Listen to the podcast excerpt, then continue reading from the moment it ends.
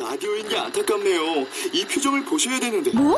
아 무슨 표정? 아, 정말. 아, 어떻게 했는데? 케이비에스 라디오 일곱 개 채널에서 제공하는 최고급 정보들을 사진과 기사 그리고 영상으로 확인하실 수 있습니다. 읽는 라디오 케이비에스 라디오 홈페이지 라디오 점 케이비에스 점 씨오 점 케이알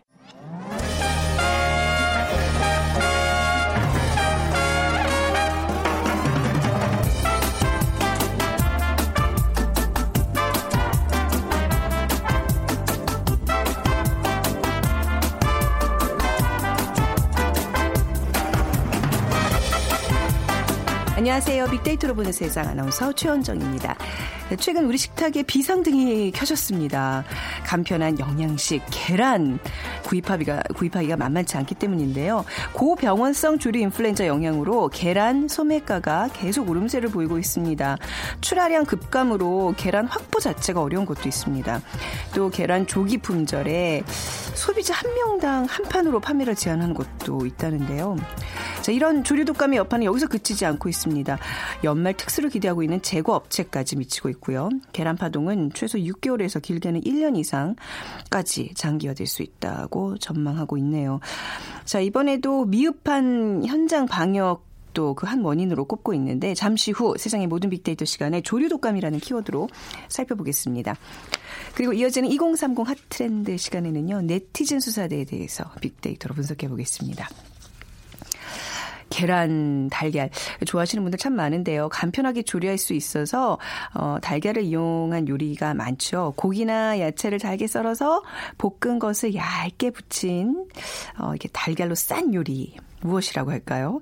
달걀 요리를 하나 골라주시면 돼요. 일 번 피자, 이 번 치즈, 삼 번 오믈렛, 사 번 김치 중에 고르셔서 저희 방송 들으시면서 정답과 함께 여러분들의 또 다양한 의견들 기다리겠습니다. 보내주세요. 자, 오늘 당첨되신 분께는 커피와 도넛, 모바일 쿠폰 드립니다. 휴대전화, 문자메시지, 지역번호 없이 샵 구칠삼공이고요. 짧은 글은 오십 원, 긴 글은 백 원의 정보 이용료가 부과됩니다.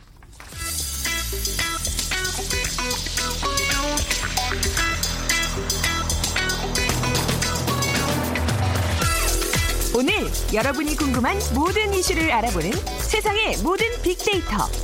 연세대 박희준 교수가 분석해드립니다. 네, 세상의 모든 빅데이터 연세대학교 정보산업공학과 박희준 교수 나오셨습니다. 안녕하세요. 네, 안녕하십니까. 네, 어, 에이아이로 인해서 계란 가격이 지금 폭등하고 있어요. 이건 그 좀 살림을 좀 하시는 분들은 아시겠지만 계란값 오르는 거는 굉장히 좀 치명타거든요. 특히 아이들 키우시는 분들. 네. 예.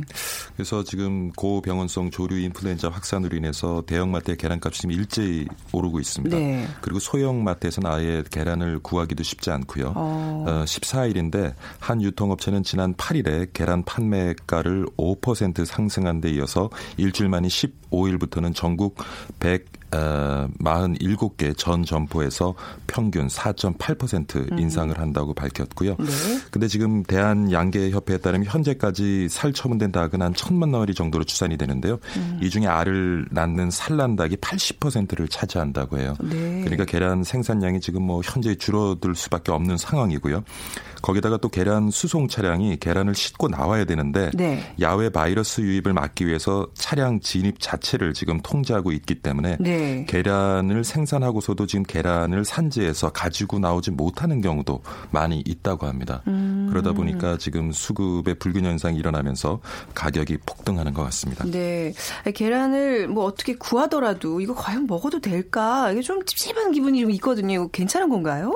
그래서 뭐 양계협회에서 발표한 자료를 제가 좀 참고해 보면은요, 그 에이아이에 걸린 닭은 계란을 낳을 수 없다고 해요. 아, 네. 닭의 경우 면역력이 약해서 감염이 되면 바로 호흡곤란 등이 와서 죽게 되는데 따라서 계란을 낳을 상태라는 것은 닭이 아직 건강한 건강하다. 상태라고 우리가 추측을 할 수가 있겠고요.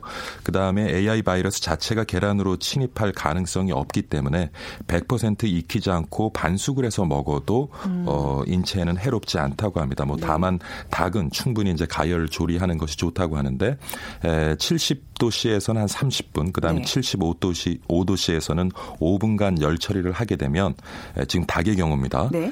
바이러스가 완전히 죽기 때문에 음. 뭐 익혀서 먹으면은 큰 상관이 없는 것으로 알려져 있고요. 그리고 세계 보건기구에서 발표한 자료에 따르면 익힌 닭고기, 오리고기, 계란 섭취로 인한 전염 위험성은 없는 것으로 결론이 났다고 합니다. 그리고 네. 사람이 섭취했을 때 우리 위장 내에서 분비되는 그 위산 있잖아요. 그것이 네. 워낙 강하기 때문에 그 위산에 의해서 바이러스는 쉽게 사멸된다고 합니다. 네. 이런 또 전염병이 창궐할 때 가장 좀 우려되는 게 이제 이런 조류 독감도 사람에게 전염이 되나, 뭐 우리가 좀 독감 주사 같은 걸 맞고 있지만 그걸로 인해서 조류 독감을 예방할 수 있는 이런 걱정들 좀 하잖아요. 예. 네. 어떤가요, 교수님? 그러니까 우선 결론부터 말씀을 드리면은 네. 조류 독감이 사람들이 걸린 독감이 원인이 아니냐 하는 뭐 우려가 확산되고 있는데 네. 조류 독감과 지금 유행하고 있는 인간 독감 간의 연관관계는 없다고 확신을 할 수 있다고 합니다. 그러니까 네. 조류 독감이나 독감이나 모두 같은 이제 인플루엔자 바이러스이기 때문에 겨울에 발생을 하는데요. 하지만 조류 독감이 인간 독감의 원인이 되는 것은 아니라고 음. 어, 밝혔고요. 근데 뭐 사실 조류 독감이나 현재 유행하는 그 에이형 독감 모두 네. 에이치 원 엔 원이라는 인플루엔자의 변이거든요. 네. 그래서 사실 이런 변이를 통해서 만들어질 수 있는 독감 종류가 백삼십오 가지가 있는데 음. 지금 에이형 독감도 그렇고 그다음 조류 독감도 그렇고 이러한 그 에이 원, 아, 에이치 원 엔 원 인플루엔자의 변이기는 한데 네. 서로 직접적인 연관성은 없기 때문에 에, 뭐 그러니까 주, 뭐 좀 무식한 얘기인 것 같지만은 인간 독감 백신을 맞았다고 해서 네. 조류 독감에 안 걸리는 건 아니고요. 그러니까 완전히 음. 다른 종류의 독감이라는 어, 거죠. 예. 그래도 예전에 보면 외신에서 이렇게 조류 독감으로 인해서 많은 뭐 사상자가 나고 이런 거 접했었거든요. 그러니까 예. 마냥 또 안심하기 무서운 게 그 변이란 말이죠. 어떻게 그러니까, 변할지 모르니까. 예, 이천삼 년이죠. 태국에서 네. 발생한 에이치 파이브 엔 원형 조류 독감과 음. 이천십삼 년 홍콩 등에서 나온 에이치 세븐 엔 나인형 조류 독감 같은 경우에는 사실 네. 수많은 사상자를 냈습니다. 그래서 네. 앞서서 말씀드렸지만 그 변이 과정에 따라서 음. 그것이 에, 그 지금 조류 독감에 걸린 닭과 우리 음. 사람이 접촉을 했을 때 네. 걸릴 위험성이 있는 그런 인플루엔자도 있고요. 그렇지만 지금 국내에서 유행하고 있는 조류 독감과 A형 독감은 네. 완전히 별개의 독감이라는 아. 말씀을 드리고요.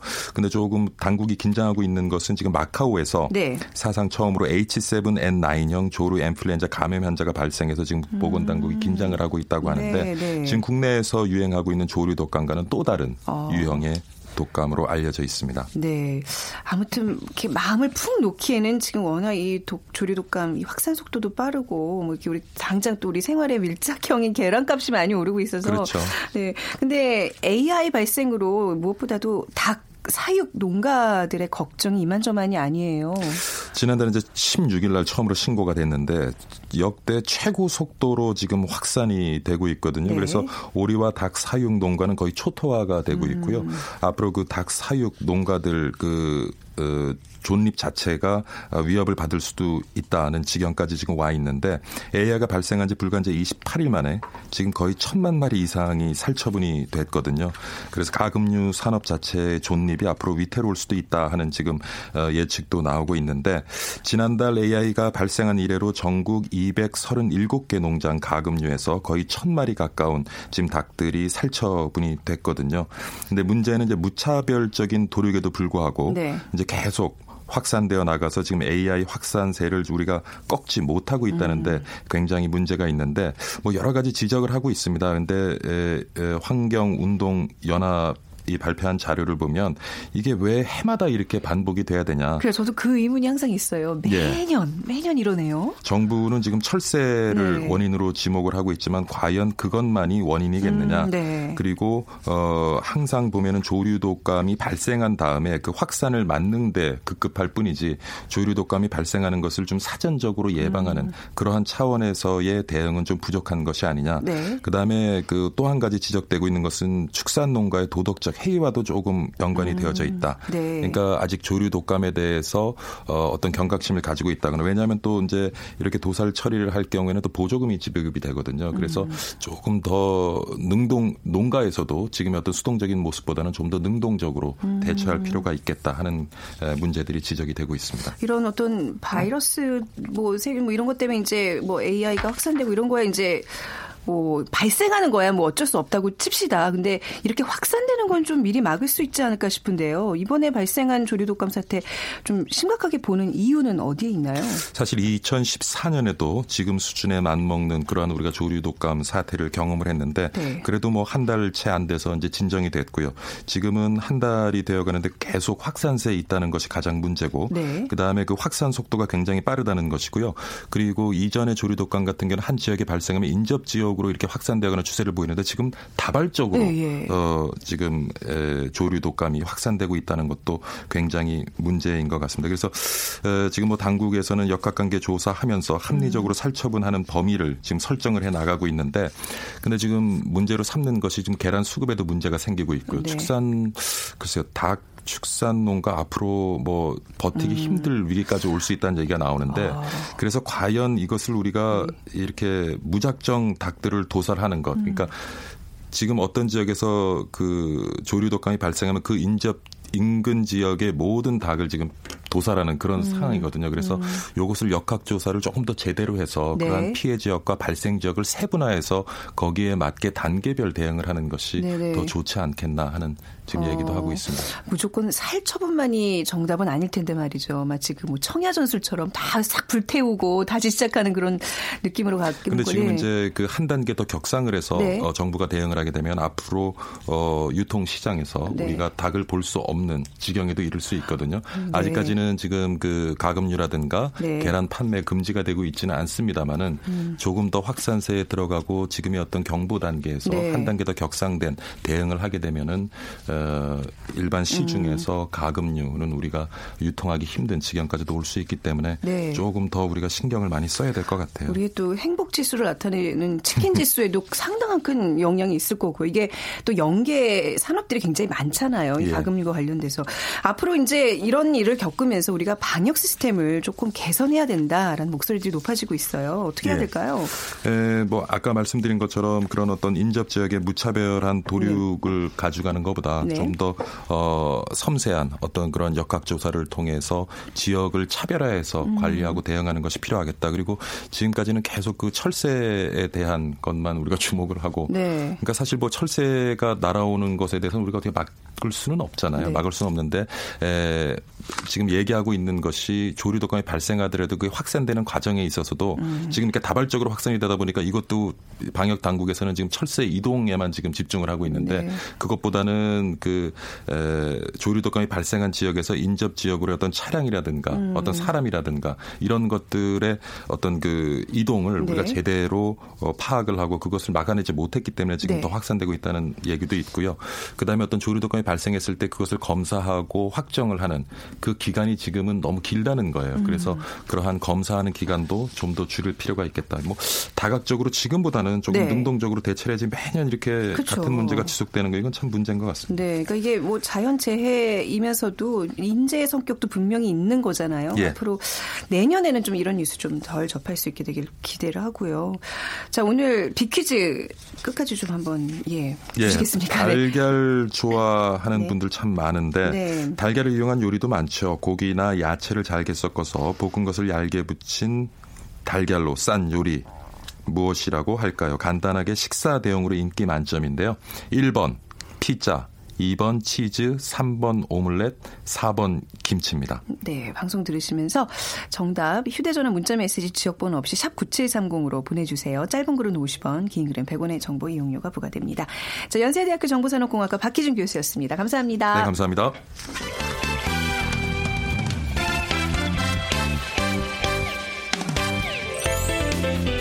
빅데이터가 알려주는 이공삼공 핫 트렌드.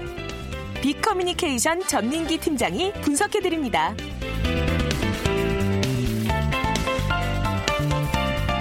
비커뮤니케이션 전민기 팀장 나오셨습니다. 안녕하세요. 네, 반갑습니다. 전민기입니다. 네.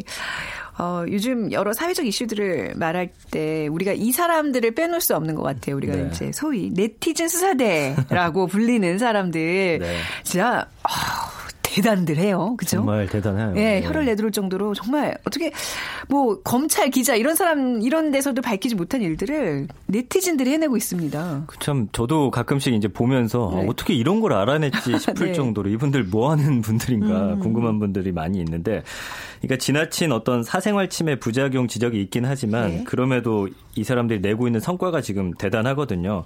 그러니까 뭐 예를 들면 국내 최연소 박사를 꿈꾸던 천재 소년의 논문 표절 네. 사실을 밝혀낸 것도 네티즌 수사대였고요. 음. 이 만삭 아내 부탁으로 빵을 사러 가던 이십 대 가장을 치워 숨지게 했던 이른바 크림빵 뺑소니 네. 사건이 있었는데 이 범인을 잡은 것도, 그러니까 이때 당시 어떤 차가 씨씨티비에 잡혔는데 번호판은 없었어요. 근데 음. 이 차에게 그 범퍼를 팔았던 그 중고차 시장 업체 네. 그 사람이 보고서 딱 알아냈던 거예요. 그래서 네. 이거가 이제 수사 들어가서 알아잡았고요. 그다음에 문학의 성추문이 수면 위로 올라온 것들도 네. 다 이 사람들 덕분이고. 그다음에 뭐 또 사소한 건 이런 게 있습니다. 연예인들의 어떤 연예인들. 열애 사실. 맞아요. 네. 그러니까 심지어 그림자에 비친 뭐 그런 거라든지. 뭐 영수증, 아. 뭐 가격표를 보고서 맞아요, 맞아요. 그 위치를 또 추적하고, 그랬죠, 네. 네, 커플링 같은 거 어. 밝혀내고 이런 네. 거 이 사람들이 다 해내고 있습니다. 아, 정말 귀신같이 알아내죠, 그야말로. 예, 맞아요. 이 네티즌 수사대라는 이제 이 용어 뭐 얼마 되지 않은 것 같은데 이게 계속 지금 진화하고 있다면서요. 정보력이라든지 네. 어떤 전문성까지 이제 갖춰가면서 음. 아주 눈길을 끌고 있는데, 대표적인 사례가 이제 지난해 송유근 군의 논문 네. 표절 의혹이에요. 이제 천재로 이름을 날렸던 학생인데 음. 어, 박사학위 논문에 대해서 이제 네티즌들이 각종 근거를 들어서 비판을 했거든요. 네. 이게 물리학 분야이기 때문에 일반인들은 잘 알기 어려운 음. 건데도 불구하고 이 논문을 상세히 비교하면서 표절 의혹을 제기를 했고, 결국 이 논문을 게재했던 저널은 철회를 결정을 음. 했습니다. 그러니까 네티즌 수사대가 박사학위 논문을 검증할 수 있는 단계까지 네. 이제 발전을 해온 거죠.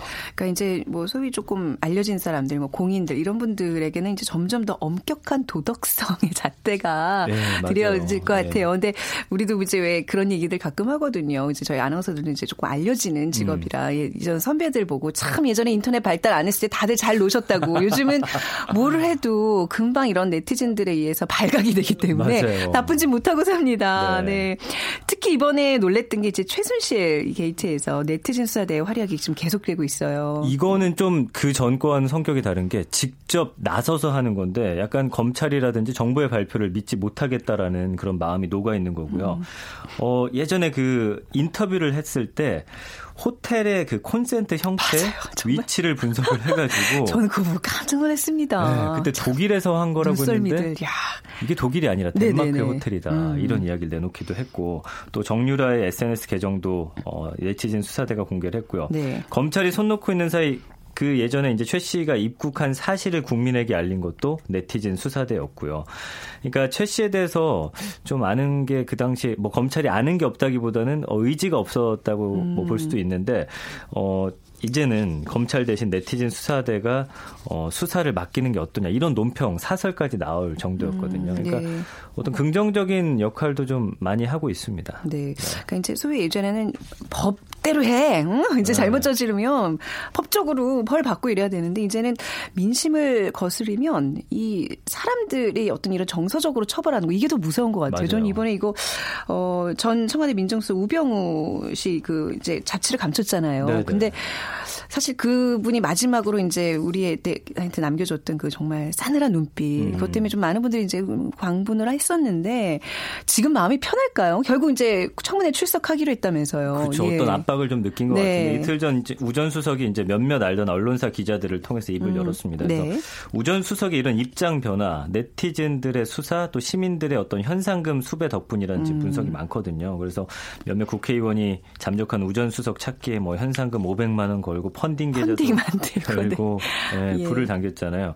여기 시민들이 적극적으로 참여하면서 음. 현상금이 뭐 천삼백만 원 가까이 모였고 나중에는 이천만 원까지 네. 훌쩍 넘어갔는데, 뭐 물론 돈 때문이라기보다는 네티즌 수사대가 이거 사람을 찾겠다라는 좀 의지가 강했던 것 같습니다. 음. 그러면서 이제 우 전 수석이 현상수배 전단지까지 만들면서 적극적으로 나섰고요. 네. 몇몇 온라인 커뮤니티 사이트들의 활약이 돋보였는데, 어, 주식정보 게시판이 있어요. 여기 뭐 주갤러리 사거리라고 불리는 곳인데 우 전 수석이 예전 서울중앙지검에 출석했을 당시 방송 영상을 다 뒤져가지고 네. 차량 번호를 찾아냈어요. 그래서 네. 이 차를 찾자라는 그런 음. 이야기가 나왔고 또 결정적으로 이틀 전 오후 세 시 전까지 우 전 수석이 나타나지 않으면 네. 친인척 관계에서 드러난 비위 정황을 공개하겠다고 어. 또 이렇게까지 경고까지 했거든요. 이건 근데 뭐 아들의 사진을 공개하겠다 뭐 이런 협박도 가야지 그랬는데 조금 이제 과한 면은 좀 있었다는 과하죠. 생각은 들어요. 그러니까 네. 이게 늘 음, 네티즌 수사대한테는 어, 어떤 긍정적인 평가와 부정적인 평가가 엇갈리는 부분이 사실 네. 거기거든요. 이따 네. 또 이야기를 나누겠지만. 네.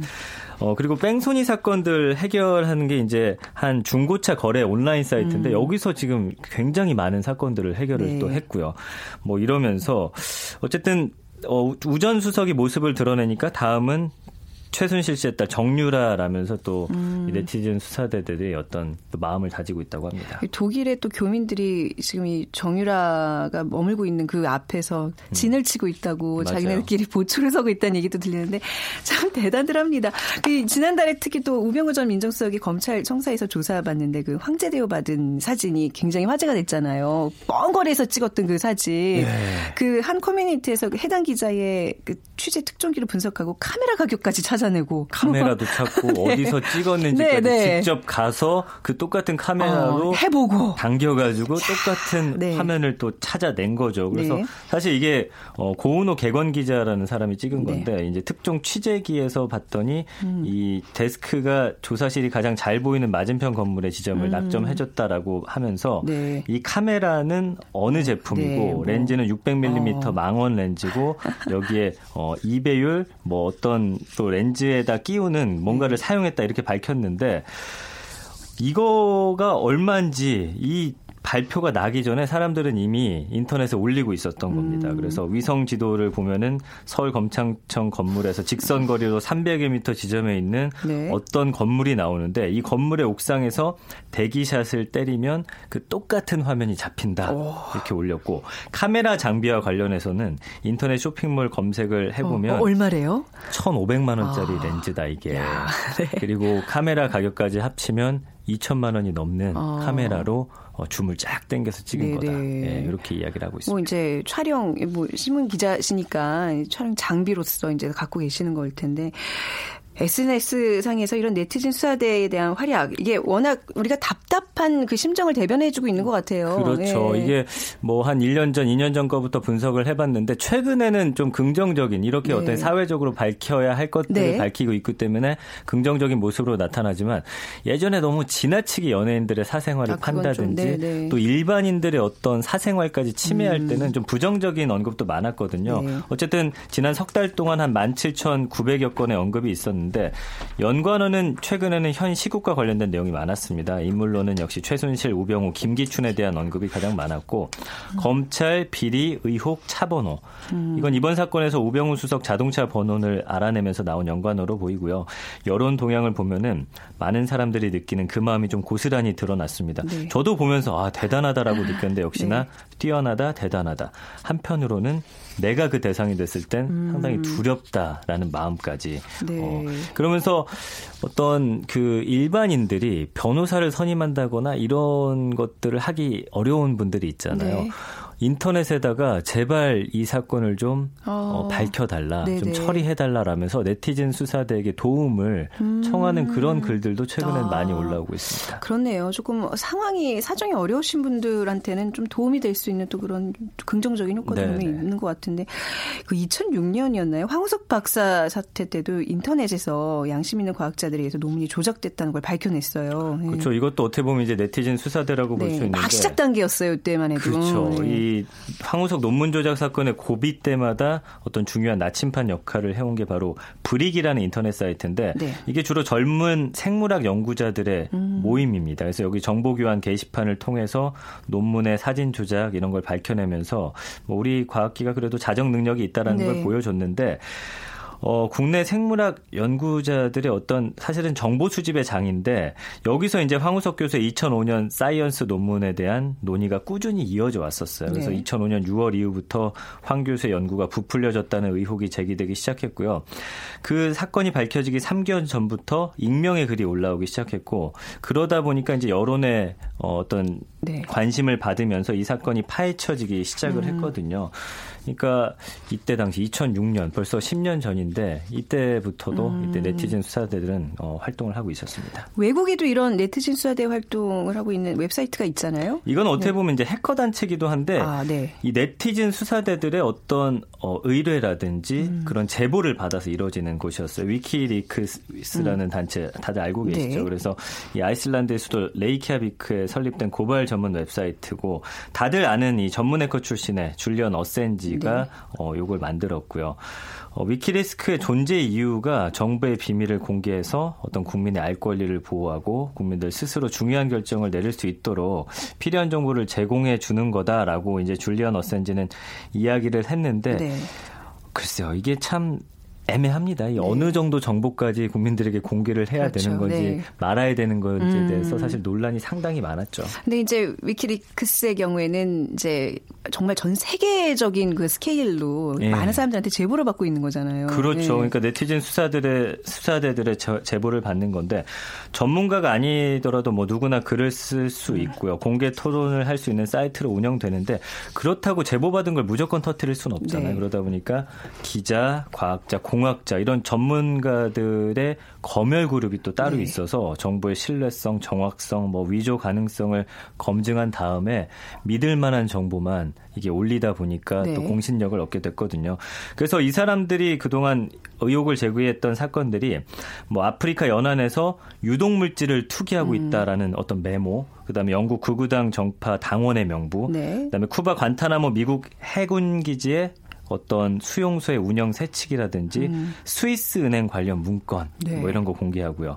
그다음에 사이언톨로지라는 그 종교가 있는데 실태, 그다음에 케냐 정부의 부패 이런 것들을 고발하면서 네. 많이 알려졌고요.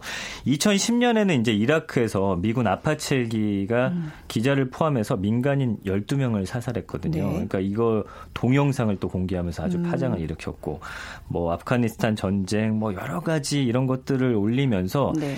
이천팔 년에 이코노미스트 뉴미디어상도 수상했고요. 음, 이천구 년에는 뭐 국제사면위원회, 인권부문, 보도기관상 뭐 이런 것들을 수상했는데 뭐 긍정적인 역할, 부정적인 역할을 함께하면서 함께하는 거죠. 네, 네 참 어렵습니다. 네, 집단지성으로 뭐 세계 평화를 지키겠다 이런 어떤 큰 취지 내에선 좋은데 이제 분명히 부작용들도 있고. 근데 저는 그 가장 재밌었던 게 왜 그 우리 프로그램은 아닙니다만 타 방송국에 네. 복면 쓰고 나와서 가, 그거 약간 어떤 문제든요. 이렇게 사람들이 이렇게 숙려하면서 이렇게 고민하고 같이 이렇게 뭐 좀 추측하고 이런 과정이 좀 필요한 맞아요. 그런 것들이 분명히 있는데 저도 그 프로그램 보면서 누굴까 하고 딱 검색해 보면. 벌써 검색어 일, 이 위에 떠요. 바로 그 뜨죠. 네. 아, 그리고 너무 웃겨요. 그죠? 그러니까 네. 그런 게 이제 네. 어떤 국민의 알 권리를 위해 좋은 네. 정보를 공개하기도 한데 굳이, 굳이 네. 알고 싶지 않은 거, 네. 알지 않아도 되는 것들까지 아. 올리는 게 이제 부작용으로 어, 나타나고 있죠. 네. 그렇기 때문에 네티즌 수사대들에 대한 어떤 긍정적인 모습, 부정적인 모습이 네. 한꺼번에 나오는 거고요. 그래서 사실 아까 말씀해 주신 대로 네. 이 궁금증이 해결돼서 이걸 좋아해야 될지 아니면 음. 보는 재미가 반감돼서 네. 싫어해야 할지 방송국 입장에서는 좀 이런 걸 싫어하지 않을까. 방송이 점점 어려워지고 있어요. 그쵸. 뭔가 뭔가 이렇게 살짝 넘어가도 될 거를 그냥 모든 사람들이 이렇게 예의주시하고 또 글을 올리기 때문에 어, 허투루 할 수 있는 게 아무것도 없더라고요. 그리고 뭐 웃기려다 보면 연예인들이 거짓말 같은 거 네, 가끔 네, 할 수 있는데 네. 뭐 예전에 했던 말부터 음. 뭐 십 년 전에 했던 말까지 다 찾아내가지고 조합해버리니까 네. 상당히 어려움이 참, 있습니다. 점점 사회가 이제 민감해지고 예민해지고 있다는 얘기인데 제일 중요한 거는 지금 네티즌 수사대에서 우리가 꼭 짚고 넘어가야 될 그 부작용. 신상털기, 무분별한. 이, 맞아요. 예, 그건 것 같아요. 그러니까 어떤 정당한 목표를 갖고 있다고 하더라도 네. 그 과정에서 애꿎은 피해자가 나오기 마련이거든요. 네. 이게 정확한 정보일 수도 있지만 아닐 수도 있다라는 게 이제 음. 함정인데 어, 어떤 한 개인의 신상을 털어서 피해를 입히려는 의도를 가지고 네. 있는 경우도 가끔 있어요. 그래서 예를 들어서 최근에 이제 우후죽순으로 확산됐던 게 일반인 신상 유포 에스엔에스 계정의 네. 경우인데 유흥 주점에서 일했다는 한 여성의 사진이나 음. 또 여기 출입한 남성들의 사진, 또 지하철 임신부석에 앉은 남성 사진 이런 아, 게 예. 그냥 급속도로 퍼지면서 검증받지 않은 네티즌 수사대가 일반인들에게 어떤 권력을 또 행사하는 모양새가 됐거든요. 그러니까 네. 결국 네티즌 수사대 순기능을 강화하기 위해서는 스스로 자정 기능이 좀 제대로 작동돼야 하지 않을까. 네. 이렇게 생각을 하고요. 그 어떤 좀 가이드라인이라든지 어떤 넘지 네. 말아야 할 선은 넘지 않는 게 이 네. 예, 사람들의 어떤 목표가 아닐까 저는 그렇게 개인 생각을 신상, 합니다. 개인 신상, 개인정보 유포 처벌 대상이라는 거 맞습니다. 절대 잊지, 예. 잊으시면 안 됩니다.